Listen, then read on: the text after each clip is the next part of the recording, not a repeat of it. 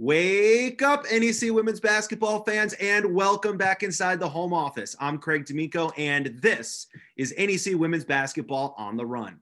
We are now two weeks into conference play, and the road to the 2022 NEC Women's Basketball Championship is off and running. Every team has now taken the court in conference action this year, including on Saturday when we had all 10 teams take the court on the same day for the first time all season. Now, coming up on today's show, we will take a closer look at the standings through two weeks. We'll share with you our top three stars of the weekend. We'll look at some amazing stats. We'll peek ahead to next week, including our first two games on the NEC women's basketball TV schedule. And we'll be joined by our first special guest of the season, Wagner senior point guard Zanea Thibault. But first, let's get to the news. Here's our week two headlines. We start in North Andover, where on Thursday, the week got started with perhaps the conference game of the year so far. FDU outlasting Merrimack 76 to 65 in double overtime. It was a battle between two NEC unbeaten teams and a game that featured three ties, seven lead ch- changes, and plenty of drama late. FDU trailed by as many as 14 points, including trailing by five going into the final minute. Celia Carbonell hit a three to get FDU within two. And after a Diamond Christian missed three point attempt for the Warriors, Madison Stanley made two clutch free throws with 16 seconds left to tie the game and send it into the bonus session. In the first overtime, Merrimack again opened up a five point lead, but once again, FDU fought their way back, tying the game up on a Maddie Salvaggi layup with 11 seconds to go. And then finally, in the second overtime, FDU was able to pull away, earning the win, outscoring the Warriors 15 to 4.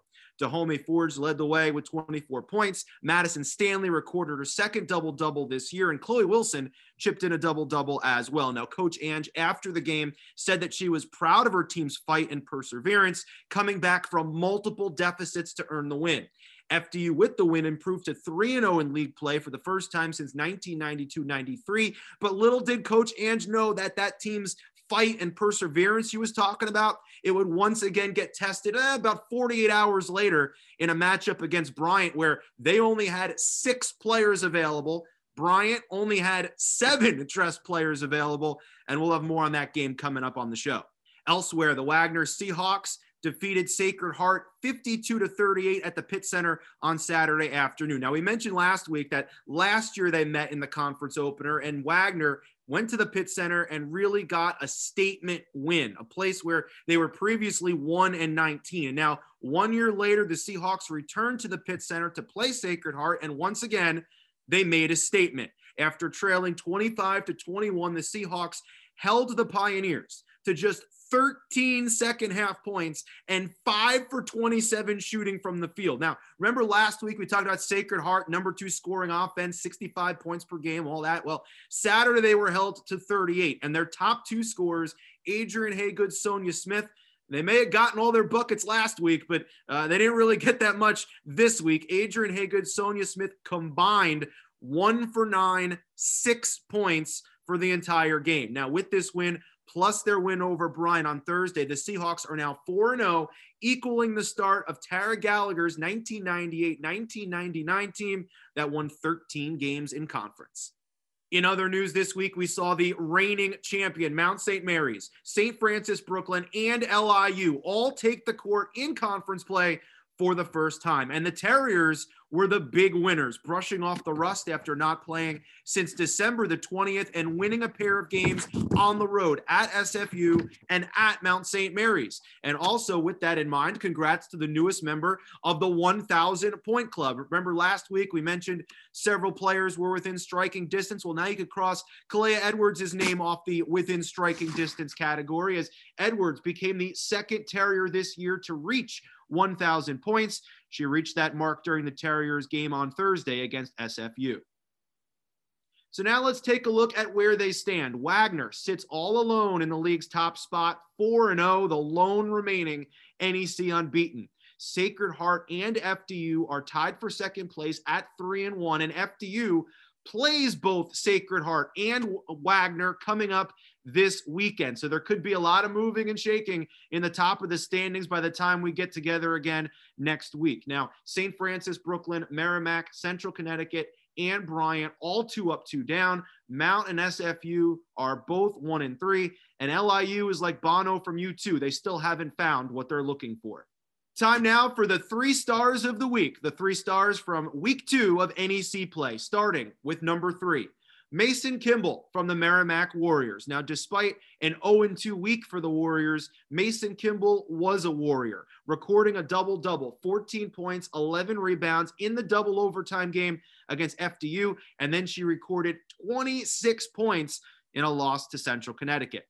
My number two star, we have to go with a Terrier. Nev Dmitrievich, she was running the show all weekend. Alyssa Fisher, she had a clutch steal and a free throw against Mount St. Mary's. We could even consider freshman Jayla Lee, who was in double figures in both games.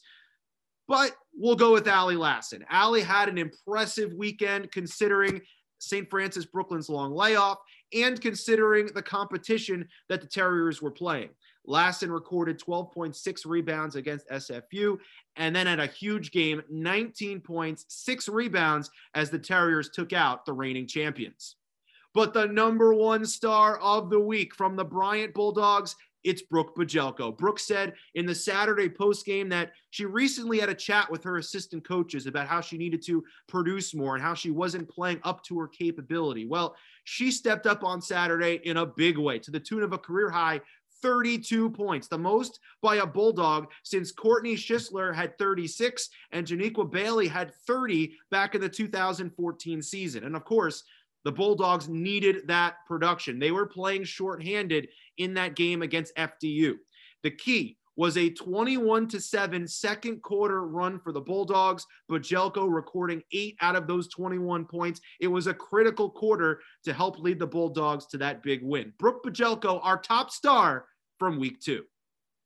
And speaking of stars, joining us right now here on NEC Women's Basketball on the Run, our very first special guest of the season.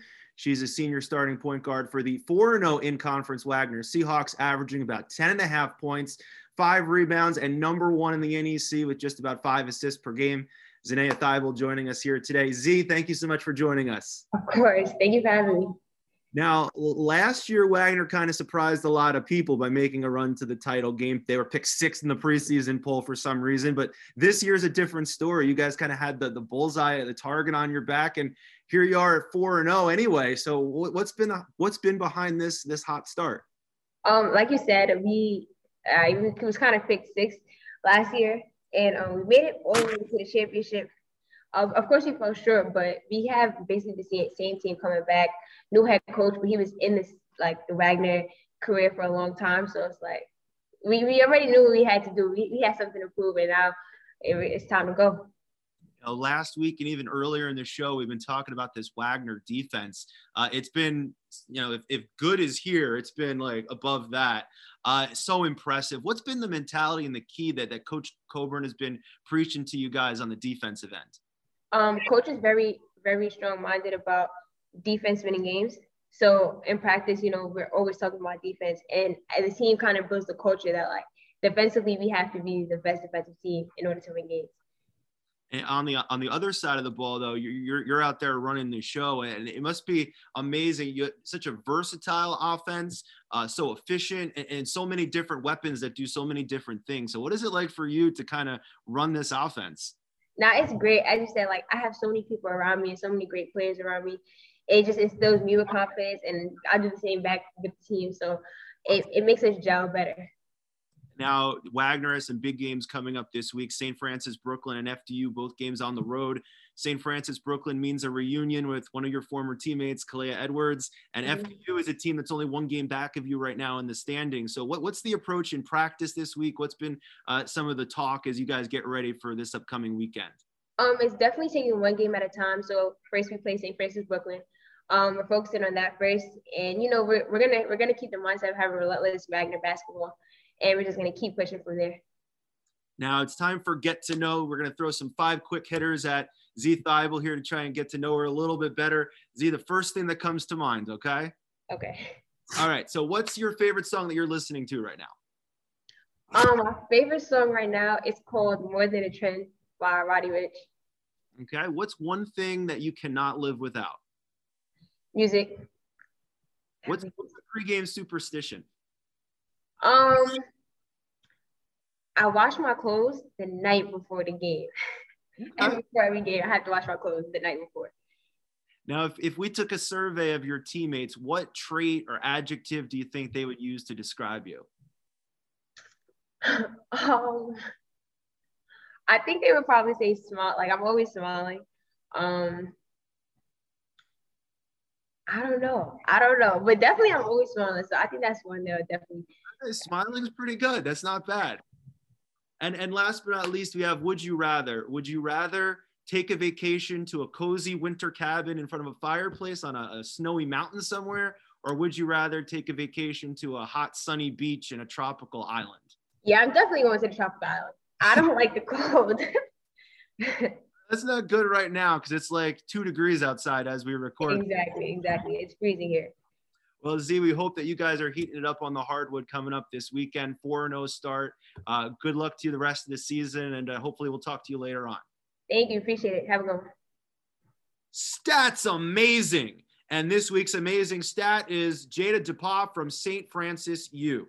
The SFU senior recorded her 10th double digit rebound game of the season and raised her season mark to 9.9 per game, which is top 40 in the nation.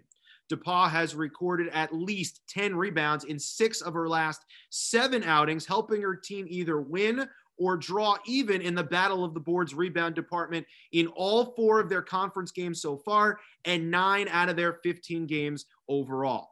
Jada DePaul has been a monster on the boards, and Jada DePa's rebounding numbers so far have been absolutely amazing. And now let's take a look at what's coming up on tap this weekend, including our first two NEC women's basketball TV games of the year. On Saturday, the Seahawks will cross the Verrazano and head to Brooklyn Heights to battle the St. Francis Brooklyn Terriers on Remsen Street. It's our first NEC women's basketball TV game, 7 p.m. tip, available on ESPN3 NEC Front Row, and SNY. It will be a homecoming of sorts for Kalea Edwards, who played the first four years of her career for the Seahawks from 2017 2018 until last year, scoring 914 of her 1,010 career points in a Wagner uniform, placing on the all tournament team for the Seahawks a year ago. Edwards will face her former mates for the very first time. The Seahawks lead the all-time series 64 to 22, winning the last five straight, including a two-game sweep at the Spiro Sports Center a year ago.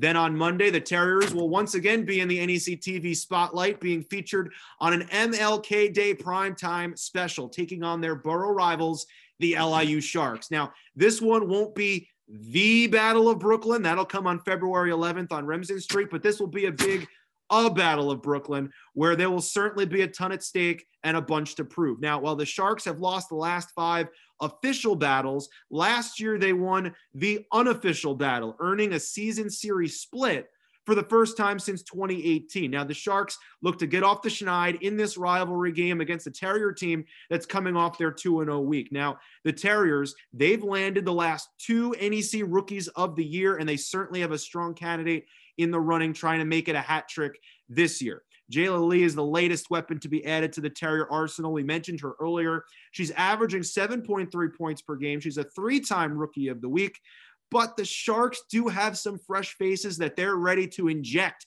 into this rivalry as well.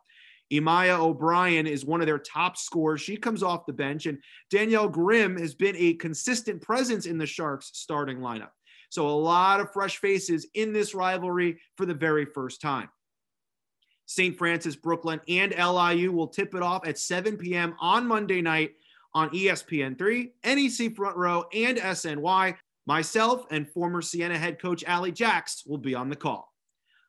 Other key games this weekend include Sacred Heart at FDU on Saturday. Those teams are currently tied for second in the NEC standings. And then Wagner taking on FDU in that big game on Monday. All games are on NEC front row. And I got to tell you, I just got a Roku TV for Christmas pop in the NEC front row app, and now I can watch NEC women's basketball on the television instead of the computer or the tablet. It's an incredible experience. I feel like I can now join the rest of the world in the 21st century. Also, remember, no games on Thursday this week. Women's basketball operating an old school Saturday, Monday schedule due to the MLK Day holiday on Monday. Well, fans, that'll just about do it for this week's edition of NEC Women's Basketball on the Run. Don't shake your head. Your story's read. It's time for bed. For bed, I said.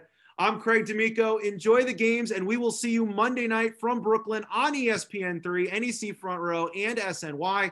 And of course, as always, we'll see you right back here next week for more NEC Women's Basketball on the Run.